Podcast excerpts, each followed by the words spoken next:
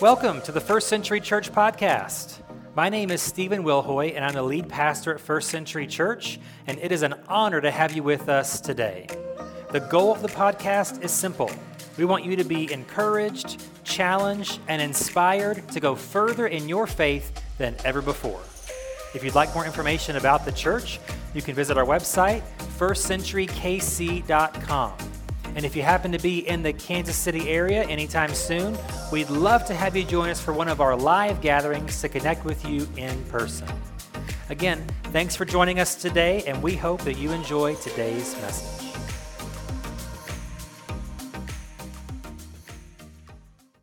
So, today we're going to continue. It's week three of our series that we are in called Catch You on the Flip Side. And this series is all about death and the afterlife. And uh, as with any part of this topic, death and the afterlife, there are lots of questions regarding what this is, what it looks like, what we can expect. There are a lot of questions that cannot be answered because we won't know until we experience it.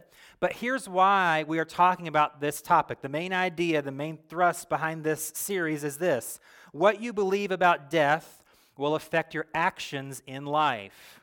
What you believe about death and the afterlife will affect your actions in this life, your decisions in this life. How you think about and live this life is affected by how you think about death and the life that is yet to come. Last week we talked about hell.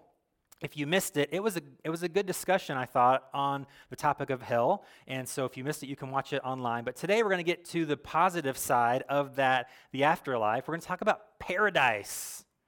Now, I have some images here that you may think about when you hear the word paradise.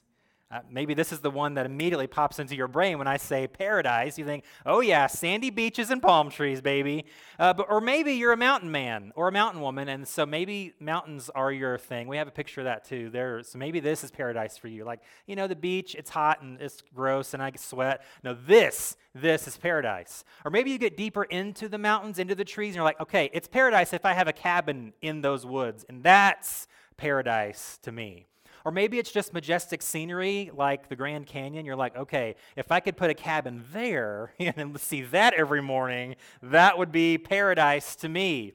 Or maybe, especially on kind of a gray, dreary day like today, maybe this next picture is your idea of paradise. Maybe that's where you wish you were right now. Thank you for being here today, getting out of that for a few minutes. You can jump back in when we're done. No one's going to judge you. It's gross and nasty and cold outside. Seems like a perfect place to spend your Sunday afternoon. Or if you're maybe like me, this last picture would be your idea of paradise rows and rows of books and libraries and bookstores. Like i can i can seriously go to barnes and noble and just go there like all the time. I just was there last week but i went again for two hours because it's so much fun. This is paradise especially these old books. I love the smell of old books. I love the feel of old books. I like to look at them and see how they're put together and then see what's inside of them and read them. And so th- this would be maybe the closest thing to paradise to me. But in this specific discussion for this series we're going to talk about heaven as paradise, the ultimate uh, idea, the ultimate paradise that exists. And with this topic, maybe you know more about heaven than you did about hell, or maybe you feel like you have a pretty good grasp of what it's going to be like or what to expect. But there are still some questions that we might have, or some misconceptions about heaven that we might have, or that you've heard. So maybe some of the things that we'll talk about today you've wrestled with before, but maybe you're like, okay, I get that, but you maybe hear these or I've heard these.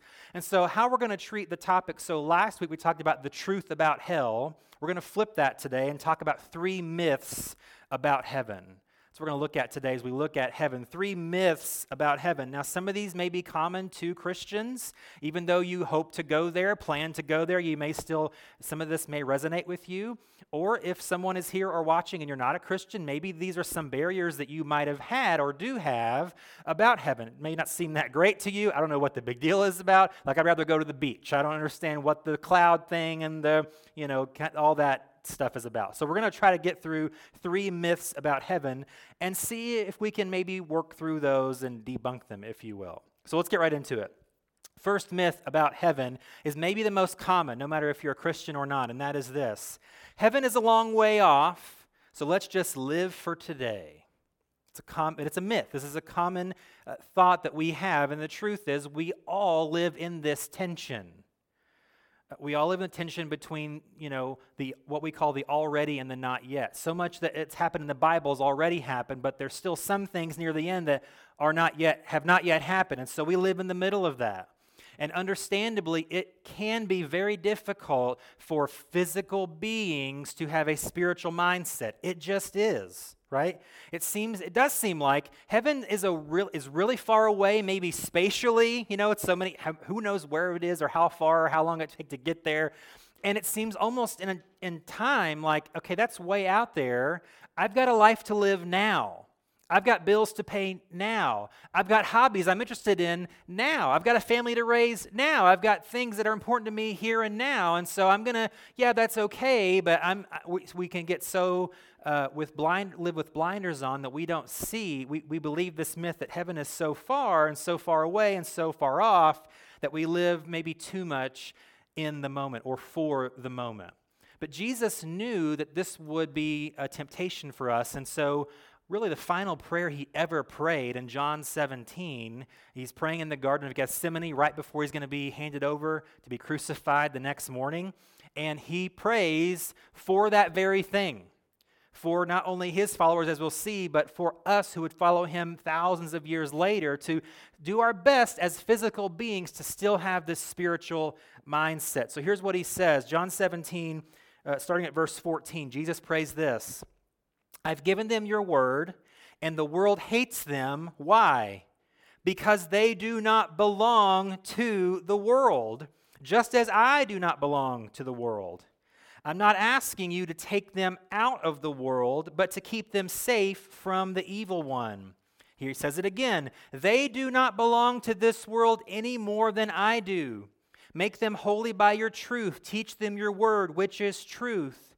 Just as you sent me into the world, I am sending them into the world, and I give myself as a holy sacrifice for them, so they can be made holy by your truth.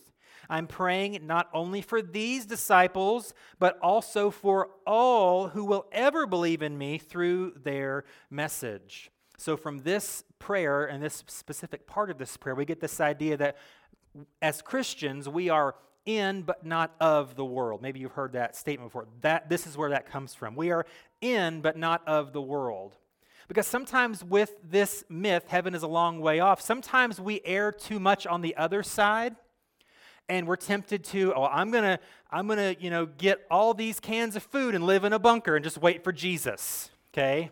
I'm going to hunker down and just wait for the trumpet to sound. And we, we push off society completely or too much. We resist the culture completely or too much. We think only about what is to come. And a, a famous phrase that comes from that is some, if we live that way and think that way and believe that, we become too heavenly minded to be any earthly good. Maybe you've heard that phrase before. We become too heavenly minded to be any earthly good. Jesus even says in this prayer, Father, I don't want you to take them out of this world. I'm calling them to live in this world, but they are not of this world. So, yes, you have a life to live here and now. You have responsibilities here and now. And we should enjoy life. Okay, so that beach scene that we saw, it's great to go vacation. That's not what we're talking about. We're not saying you shove off everything about this small existence, this short, finite existence. No, uh, 1 Timothy 6.17, Paul writes, God made everything for our enjoyment. Okay, so in, if we do it in the right way, we can enjoy everything about this finite existence vacations, possessions, fun, leisure, rest, all those things. Those things are not bad, but we, it's all, with most things, almost everything, there's a balance to it. If I err, if I think, which we're tempted to more often, I think, as humans, to worry about those things way too much and hold on them way too tightly, uh, that's not good. However, if we try to hunker in the bunker, you know, with our with our shotgun shells and our canned goods and wait for Jesus to come back and we're going to kill the devil, that kind of thing, it's like, what are you doing? You're wasting your opportunity here to make a difference here to get others prepared for that moment that we're waiting for. We should engage with people and the culture to try to effect positive change. So there is this balance. So we have to remember that our final destination should give us true purpose in this life and in this existence. But Paul frames it this way. He uses this phrase that I love, Philippians 3:20. He says, "But we are citizens of heaven, where the Lord Jesus Christ lives, and we are eagerly waiting for him to return as our savior." Another famous phrase that you may be familiar with, "This world is not our home, we're just passing through." So, he says you're, if you're a follower of Jesus, you are a citizen of heaven. You do not have dual citizenship. You're not a citizen of earth and heaven.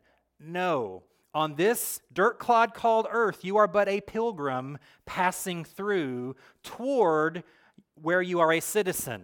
Okay? You're trying to get to the wall, to climb the wall, and go through Border Patrol to get to your final destination, if I can use a very hot button topic in a very non threatening way. That's who we are. If you're a follower of Jesus, we get so caught up with here, though, no, here and now and this and what I can see. So let me give you just this, this idea. I want to encourage us to live in the moment, but not live for the moment. Live in today, but not for today because it's, it's not, that's not the point. Let me give you a simple illustration here. Um, I have this rope here, okay? And this rope, I'm going to try to be careful. This rope represents eternity, okay? So there's no end. You can't see the end of this rope. It goes on forever on both sides. So time is a thing that God made for us to survive on this planet, to live and, and do our stuff, right? But time is not a real thing. It's a thing that God made for us on this while we're here on earth. But it, it's so here's here's this thing. This is eternity past and eternity future. Okay? This part in the middle here is all of human existence.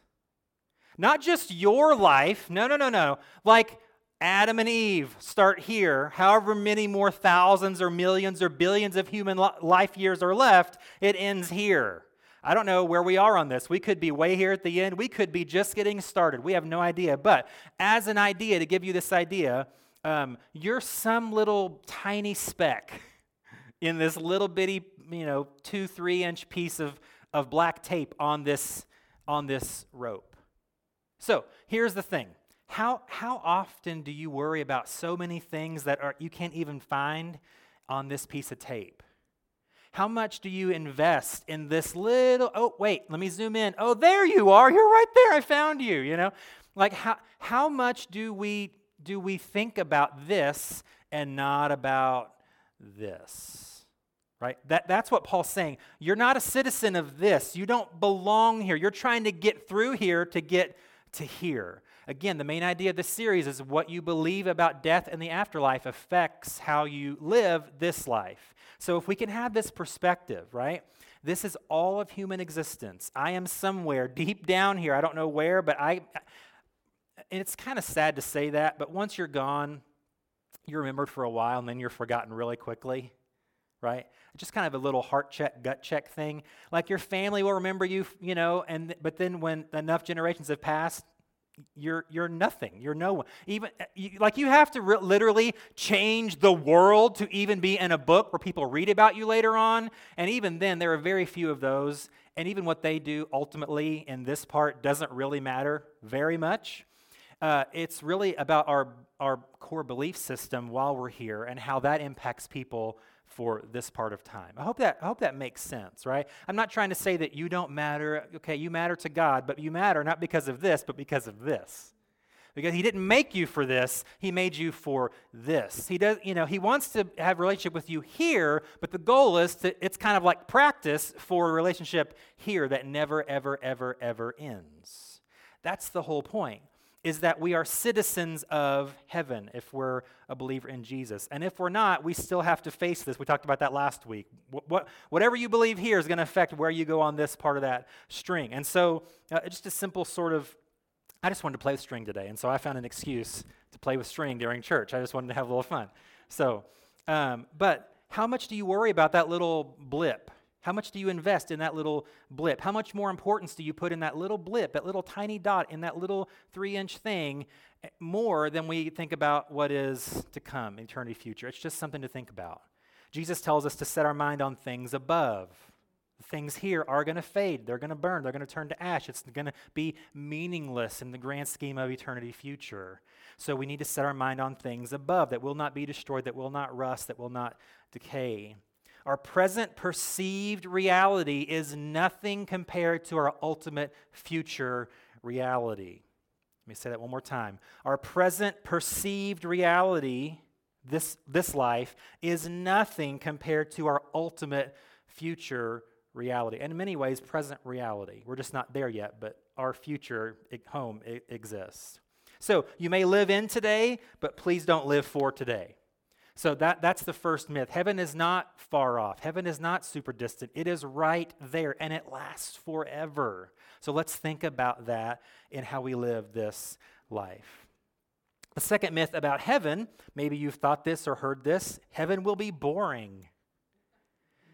You know, like go to the I can go to the bookstore and be there for hours and just enthralled or whatever. But you know, heaven, it's just like, you know, I mentioned this a couple weeks ago on Easter. Some people have this idea that in, in heaven we're all going to be like sitting on clouds playing harps in our diapers. you know, it's like no you don't turn into an angel when you die and go to heaven you're, you're still you you know it's your soul you don't transport into a different creature uh, although i'm, I'm going to try to work on my bods in case the diaper thing is true i'm going to work a chisel my bod we'll talk about that in a second anyway though i won't have to do that or some people think heaven's just going to be like going to church all the time. And who wants to, I mean, it's fine once a week for an hour or so, but who wants to do that forever and ever and ever? Like, you can only sing so many hymns so many times, and you're like, okay, I get it. I love God. I just, uh, uh, I need a break. I need a timeout. Like, we would think that's going to be just boring church service. Now, first of all, I haven't been to our church because it's not boring. Okay, I don't know how to take that silence, but no, no, it's okay. But it's just not, it's just not true. Heaven is not going to be boring. Paul says it in, in 1 Corinthians 2 9. No eye has seen, no ear has heard, no mind has imagined what God has prepared for those who love him. So we've talked about paradise at the beginning. Whatever picture you think about paradise, whether it's a beach or the mountains or a cabin or a bookstore or, what, some, or your bed or whatever, whatever that is, times infinity, heaven is going to be so much better than that.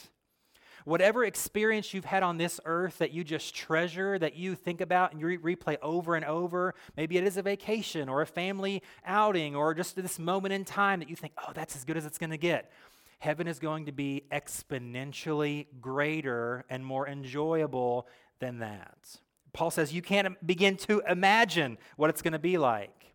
But Scripture does give us a few glimpses, a few ideas of what this amazing place called heaven will be like. And I just want to give you a few kind of bullet point things here. I want to read two, two scriptures, and then we'll talk about each of them and look at how heaven is not going to be boring. It's going to be amazing. It's going to be a place we want to be. The first one is 1 Corinthians 15, 42 through 44. Paul says, so he's talking about how a, seed is planted in the ground and it, it springs forth into new life. So he says this It is the same way with the resurrection of the dead. Our earthly bodies are planted in the ground when we die, but they will be raised to live forever. Our bodies are buried in brokenness, but they will be raised in glory. They are buried in weakness, but they will be raised in strength. They are buried as natural human bodies, but they will be raised as spiritual bodies. For just as there are natural bodies, there are also spiritual bodies. So here's one perk, maybe the greatest of all, maybe, maybe, of heaven. We're going to have perfect bodies right? Sign me up. I declare Jesus is Lord. Give me my perfect body, you know, like that. I will go to heaven just for that right there. Let me give you some stats on how we try to do that here, and we work so hard for so long, it's been so much money, but in heaven it's just going to be reality. In America, each year, Americans on gym memberships spend almost $35 billion a year on gym memberships and fees and personal trainers. It's not wrong to work out. It's good stewardship to take care of our bodies. That's great. But guess what? In your in heaven, you can save your money. You don't have it's like the gym's open all the time. You just walk in and you're like, "Oh, I don't need to be here. I'm out," you know? Maybe unless gym is your paradise, which oh, gross, you know? Like maybe you're maybe you're going to go to hell because you feel that. I don't know. No. Uh, but maybe you, the gym, like uh, you know, working out just does something to me. Maybe maybe that'll be a thing in heaven. I don't know. I'm not going to ever go there, uh, but maybe if that's your thing, it'll be there. But in heaven, we don't have to. We are going to have the perfect, but we don't have to spend billions of dollars on that. Uh, also in America, uh, on vitamins and supplements and dietary things, Americans spend $12 billion a year on those things. Again, those aren't bad, but we're spending money and taking time to do these things to take care of our bodies. But in heaven, it's just like automatic. Boom, done. It's taken care of. Uh, total U.S. healthcare spending in 2019, are you ready for this number? $3.8 trillion. So, not, not to get political, but I am for a second. If you want to know why we can't have government run health care, it's because we don't have $4 trillion a year to do that. End of rant. So, if you disagree with me, uh, my email address, stephen at firstcenturykc.com. Here's the deal, though there are no doctor's visits in heaven, no copays in heaven, no hospitals, no emergency rooms, no insurance or insurance companies. Thank you, Jesus, okay? None of that is there because we are raised in glory, Paul says. We are raised in strength. It's a spiritual body. Now, it is some form of a body. Jesus rose from the dead with a body and he was recognizable in that body. They knew who he was, but it was a different sort of body. Paul says we will experience the same thing. How will that work? When does that timeline look like? We don't quite know. We can put together some ideas, and I won't get into it today. Maybe in the next couple weeks I will, so we'll see. Come back for that. So, so far, heaven sounds pretty great, right? Let me give you a few other things uh, from Revelation that just add to this list that heaven's not going to be boring, okay? Revelation 21, verses 1 through 7. John, as the, at the end of his vision, his revelation of Jesus, he says this Then I saw a new heaven and a new earth, for the old heaven and the old earth had disappeared, and the sea was also gone. And I also saw the holy city, the new Jerusalem, coming down from God out of heaven like a bride beautifully dressed for her husband. I heard a loud shout from the throne saying, Look, God's home is now among his people. He will live with them, and they will be his people. God himself will be with them. He will wipe every tear from their eyes, and there will be no more death or sorrow or crying or pain. All these things are gone forever. And the one sitting on the throne, God, says this Look, I am making everything new. And then he said to me, Jesus, in this vision, write this down. This is going to be important, John. Write this down. For what I tell you is trustworthy and true. And he also said, It is finished. I am the Alpha and the Omega, the beginning and the end. To all who are thirsty, I will give freely from the springs of the water of life. All who are victorious will inherit all these blessings, and I will be their God, and they will be my children. Several things here I want to get through pretty quickly. Heaven is not going to be boring because there's no sadness in heaven. John says it here. He will wipe away every tear from their eye. No more crying, no more worrying, no more stressing out. There's nothing left to stress about. There's nothing to worry about anymore in this paradise called heaven. No more pain. So, no more physical pain, no more back pain, Stephen, no more kidney stones, Stephen, you know, no whatever issues you dealt with, no, no arthritis, right? No, like whatever parts you've had replaced to function, guess what? That's not going to be a thing you're going to have to worry about anymore, okay? Uh, also, with that, no mental pain. Like we have an epidemic in our in our country in the world, mental disorder, mental disease. That is not a thing in this paradise. It is gone. It is no more. No more emotional pain. Think about that. How much emotional trauma have you suffered in your life? That will be a distant memory from a distant past in this paradise. No more pain. In heaven, there's no lack. He says, To all who are thirsty, I will give freely from the springs of the water of life. And one of the first events mentioned, this is Re- Revelation 19, it's this uh, thing called the marriage supper of the Lamb. So there's going to be feasting in heaven. but no gym required. Okay, so no, I guess no calories, which again, I just have a hard time getting over that one, guys. Okay, um, but feasting, food, like so we talked last week. One myth about hell is it's going to be a huge party. No, it's going to be torturous and never ending. You do not want to go there. Heaven is the place where the party's at. So if you want to check, check the box for party, you want to make sure to hit the elevator button up and not down when you die, okay? That's what we're talking about. Heaven is going to be a place of fun, it's not going to be boring. As you read later on in Revelation 21, it also talks about heaven as a place of ultimate beauty. So, Revelation 21, 15 through 21, I won't read it for the sake of time, but it lists things like, and you've heard this before, gates made of pearl.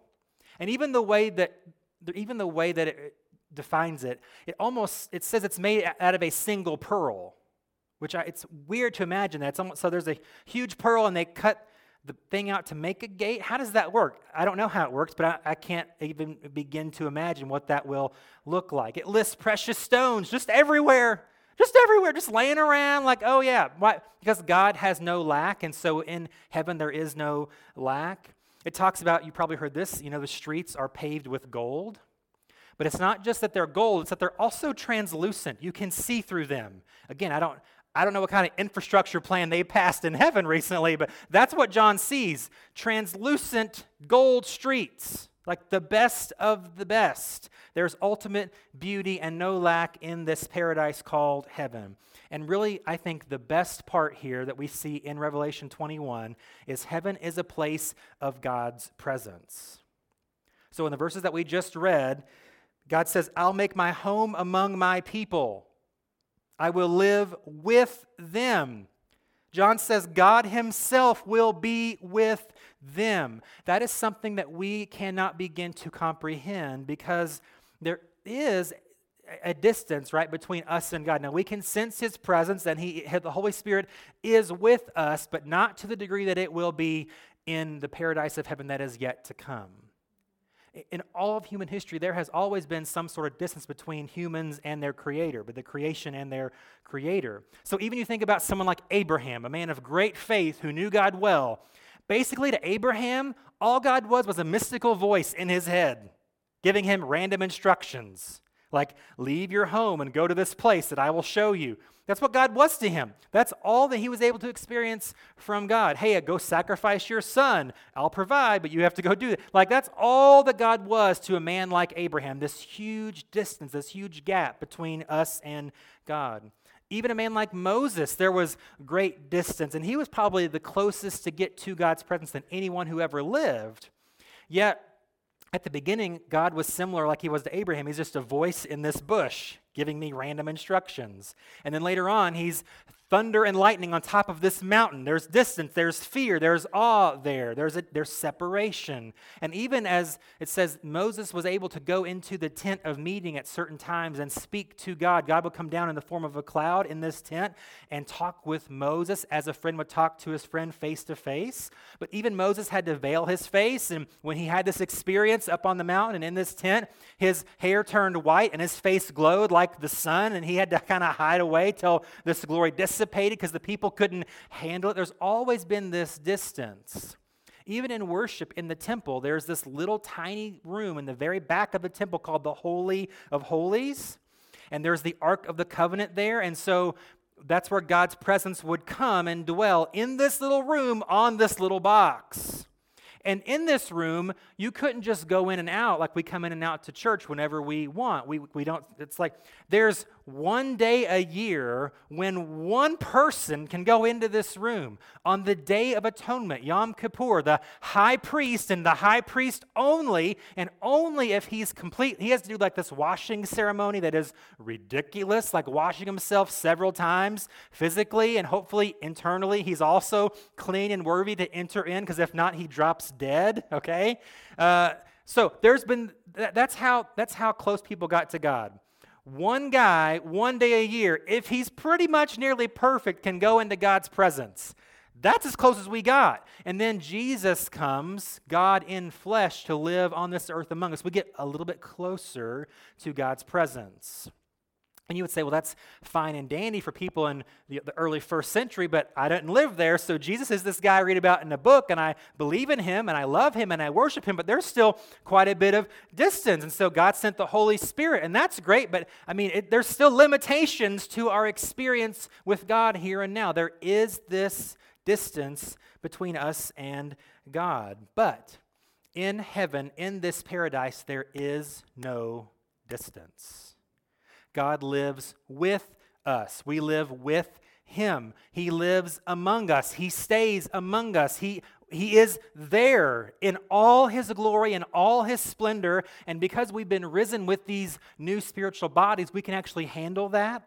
That's part of the key to this spiritual body thing. This body can't handle like one one millionth of God's presence, or I'm going to be knocked down dead. But in heaven, with this new spiritual body, we'll see him face to face. We'll be in his presence with no barrier, no veil, no curtain, no separation, nothing left. So that to me doesn't sound too boring. That I can see the one who made everything. I can see the one who existed before anything existed. I can see the one who made a plan of salvation for me, and I can worship him for eternity. So heaven's not going to be boring. It's going to be an awesome place. Here's the third myth that we'll talk about, and it's actually a two for one.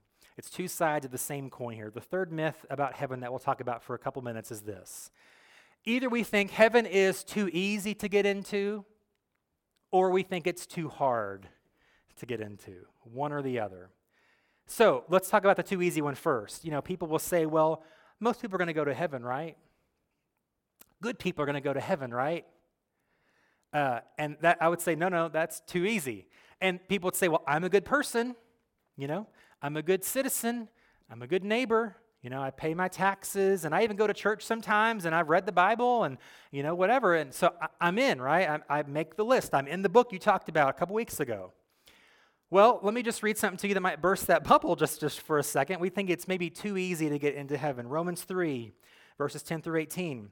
Paul here is quoting a ton of Old Testament scriptures back to back to back to back to back to back to build this case that no, no, no, no. It's not just a good person gets in. As the scriptures say, no one is righteous, not even one. No one is truly wise. No one is seeking God. All have turned away. All have become useless. No one does good, not a single one.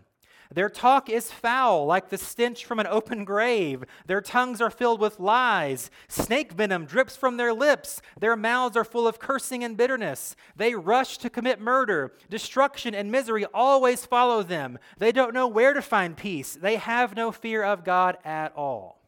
So, for the person who would say, Well, I'm a good person, I would say, Well, good for you, but that's not enough. Right? Apart from a true relationship with God through Jesus, Paul and God just described you. You say, Well, I've never committed murder. Doesn't matter. Well, I, I don't curse. Doesn't matter. Well, I don't lie very often.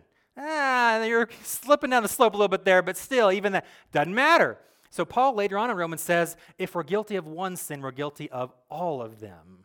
So, and that seems very harsh, but we, we talked about God's justice recent last week um, and that's part of that. So, the problem, and the, here's the problem with goodness a good person getting into heaven.